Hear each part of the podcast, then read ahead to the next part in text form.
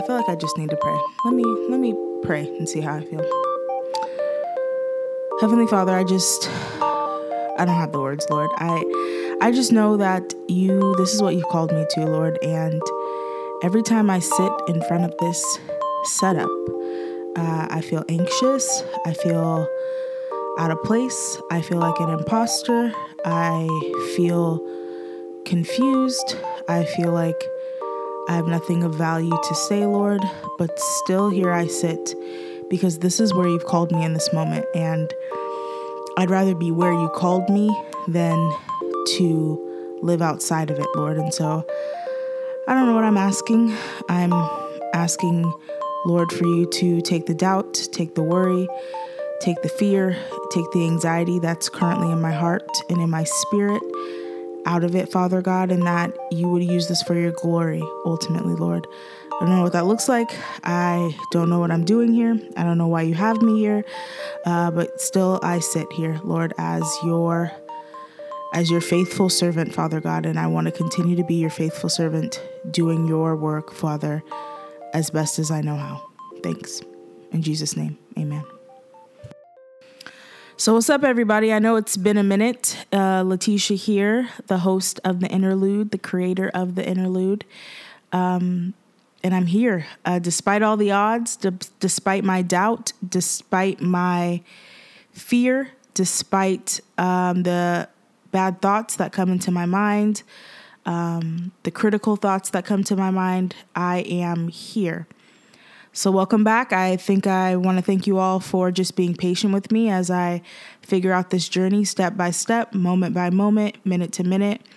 I definitely don't have it figured out. So, I appreciate you guys rocking with me. I appreciate the encouragement. And I just actually want to tell you guys a quick story. It's kind of crazy because um, once I posted the first episode of my podcast, I felt super overwhelmed. I felt super insecure. I felt like this isn't is this right? Is this the way that I should be doing it? Uh, and what I'm learning about myself is I'm kind of a perfectionist when I have to put my name on something or if it's something that I'm trying to communicate. Um, I question if I do it accurately. I question if I do it well. I question if I'll be understood. I question how I'm perceived. I question all of those things. And all of those thoughts came flooding in my mind, in my heart, in my spirit after I released that last podcast. And I can't even listen to it to tell you the truth. Um, it just gives me so much anxiety. Um, and I think the Lord has been using that because ever since I released that one podcast, steadily, week by week, every couple of days, somebody will come up and tell me something that's positive about it. And so I just I just want to say thank you, Lord. Thank you all for uh, encouraging me because that's really what's gotten me here today. And I could tell you just as I was setting up today. As I was thinking about what I want to communicate to you guys on episode two, I felt the same feelings that I felt. I felt overwhelmed. Um, I felt scared. I felt nervous. I felt like I would be misinterpreted interpreted. I felt like I didn't have much to add to the conversation. I don't even really know what I'm supposed to say or why I'm even here. And so all I know is that this is what the Lord is calling me to. I don't know why I'm called. I don't know if one will hear or many will hear, if if what I'm saying has any value or even makes any sense. I just know I'm called. And so I'd rather be and do what the Lord has called me to do versus avoid it. And so I'm back here with episode two of the interlude. So, what's the interlude? I mean, t- to say it frankly or to simplify it, it's my heart. It's unfiltered, it's raw, it's unedited, but it is processed. So, like I told you guys, or maybe you know this about me, I'm an observer. And so I feel completely out of my element talking into a microphone to seemingly no one uh, about my life or about my experiences or about what I'm thinking because, one, I don't think anyone cares because why would they? Uh, and two, it just seems bizarre. And so, what I'm coming to know is that um, this is my relationship with the Lord, my conversation with the Lord, my heart cry to the Lord in real time, uh, on camera, on microphone, being recorded in this moment. And it gives me anxiety. I think it's what stresses me out. I think that the devil really has an issue with me being transparent. I think I've spent a lot of my life, not I think, I know, I've spent a lot of my life filtering um, my thoughts, filtering my feelings, or frankly, just downright suppressing my feelings. And so I figured if I'm going to keep it all the way real, like I told you guys I would in this podcast, that I would really have to pause and in episode two, just give you my monologue. And so this is just a conversation and really just a free flowing thought of like my heart and where I'm currently at with the Lord. And so, for those that don't know me, uh, let me introduce myself. My name is Letitia Williams. I am the daughter of Anthony and Linda Upchurch. I have daddy issues. Uh, I can say that with confidence now, or I can say that with transparency now that I uh, have come to a point in my life in my 30 years that I recognize that the absence of fatherhood or the absence of biological fatherhood has really impacted the way that I view the world. It has impacted the way that I view relationships, particularly with men. Um, and it's where I'm at right now. Um, it doesn't control me. It doesn't, um, it's not a stronghold over me or anything like that. But I'm at a place through therapy, which we'll talk about, that I can acknowledge that um, a lot of who I am has been molded or shaped by a relationship standard that I didn't have and didn't know that I needed. So I'm Letitia Williams. I'm 30 years old. I am single. I have no children. I live alone. I got two siblings, um, and I got some friends that I would ride to the ground for and with. Um, I'm a social worker. Uh, if that's important to you, got a master's degree in social work. I work with teenagers for a living, and it's been the time of my life for the last decade. I'm a believer, um, so you'll listen to my podcast and you'll hear my relationship with the Lord in and through it. And you're always welcome to ask me questions about it. Um, I know not everyone's going to believe in God in this podcast, but uh, it's what centers me, it's what roots me, it's what allows me to be before you today having conversations and not crippling uh, or um, succumbing to the fears that I have in my life. And so, it's a little bit about who I am. I'm a black woman, and um, my blackness is is just as important to me as my belief in Jesus Christ. I don't think that those can be desegregated for me. I, I recognize that I'm a Christian and I'm a believer, and also that the Lord built me and created me um, to live out my life through the lenses of a black woman, and so that's what I am, and that's who I am. Um, and I'm proud of that. Uh, I'm confused by that at times. I'm overwhelmed by that. I'm disheartened by that. It's hard to live in this world sometimes as a black person in an evangelical belief system, white evangelical belief system. And so that's just a little bit about me.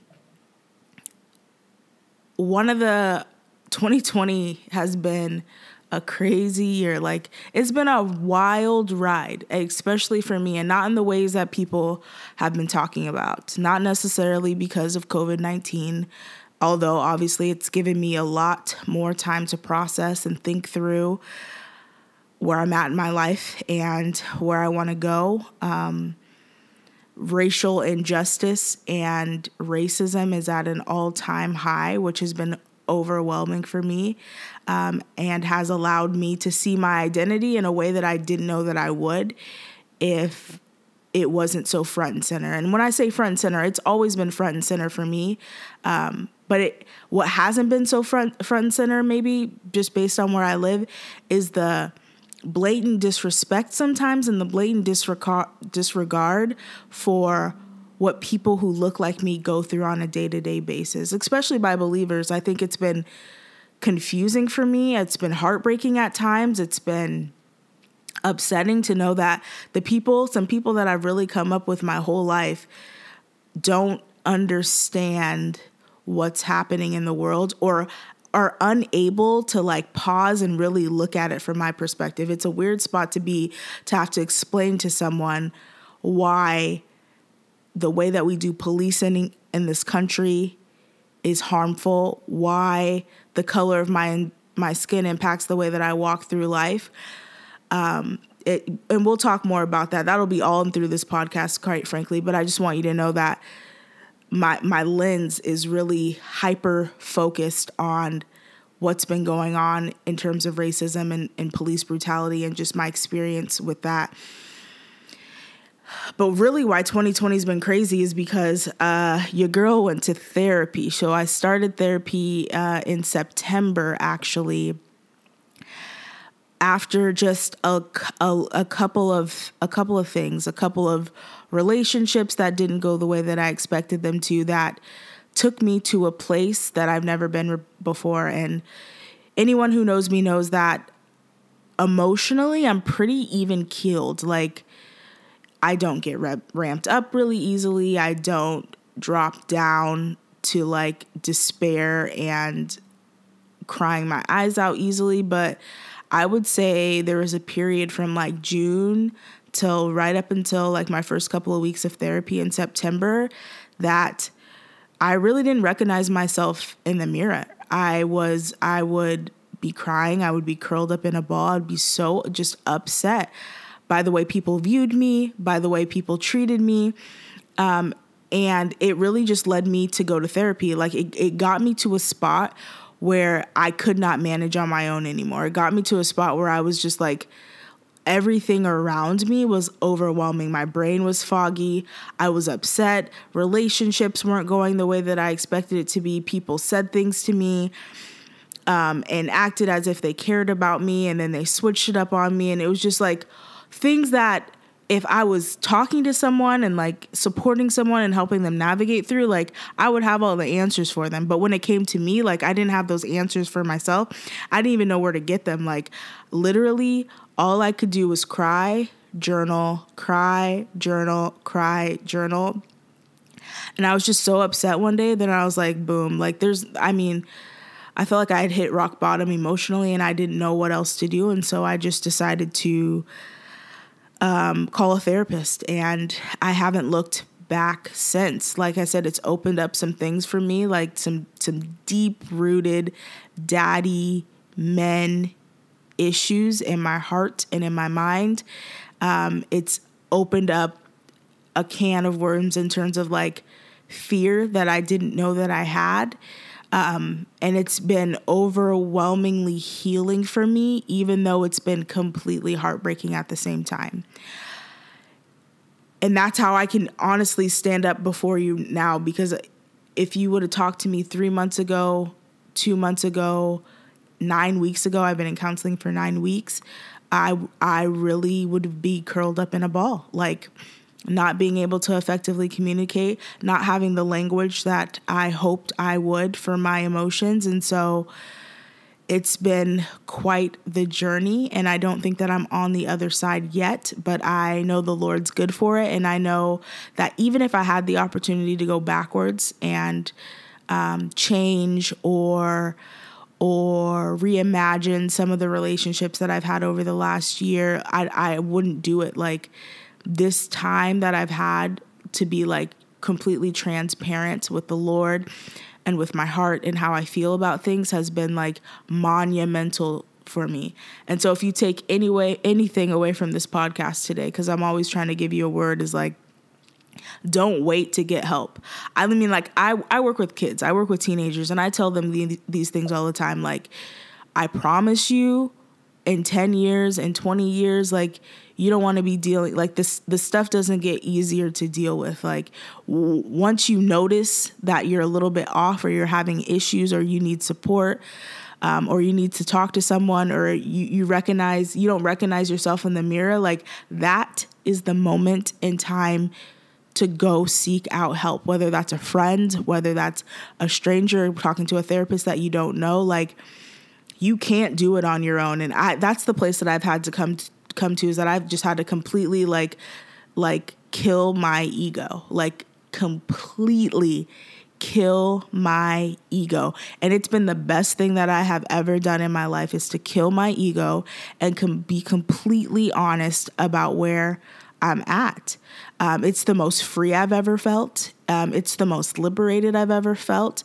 It's the most not people pleasing I've ever felt. Like I'm really at this place and I'm noticing the shifts in myself that like somebody can say something to me and I can let it roll off my shoulders instead of analyzing or micro or micro looking at the looking at the, what they say and like thinking about the criticisms over and over and over again. I'm at a place now where I can just let it go and and recognize that I'm not for everyone, everyone's not for me. I can't control outcomes and that's okay. It's okay for me to not be what people expect me to be. It's okay for me to give myself grace. It's okay for me to take care of myself.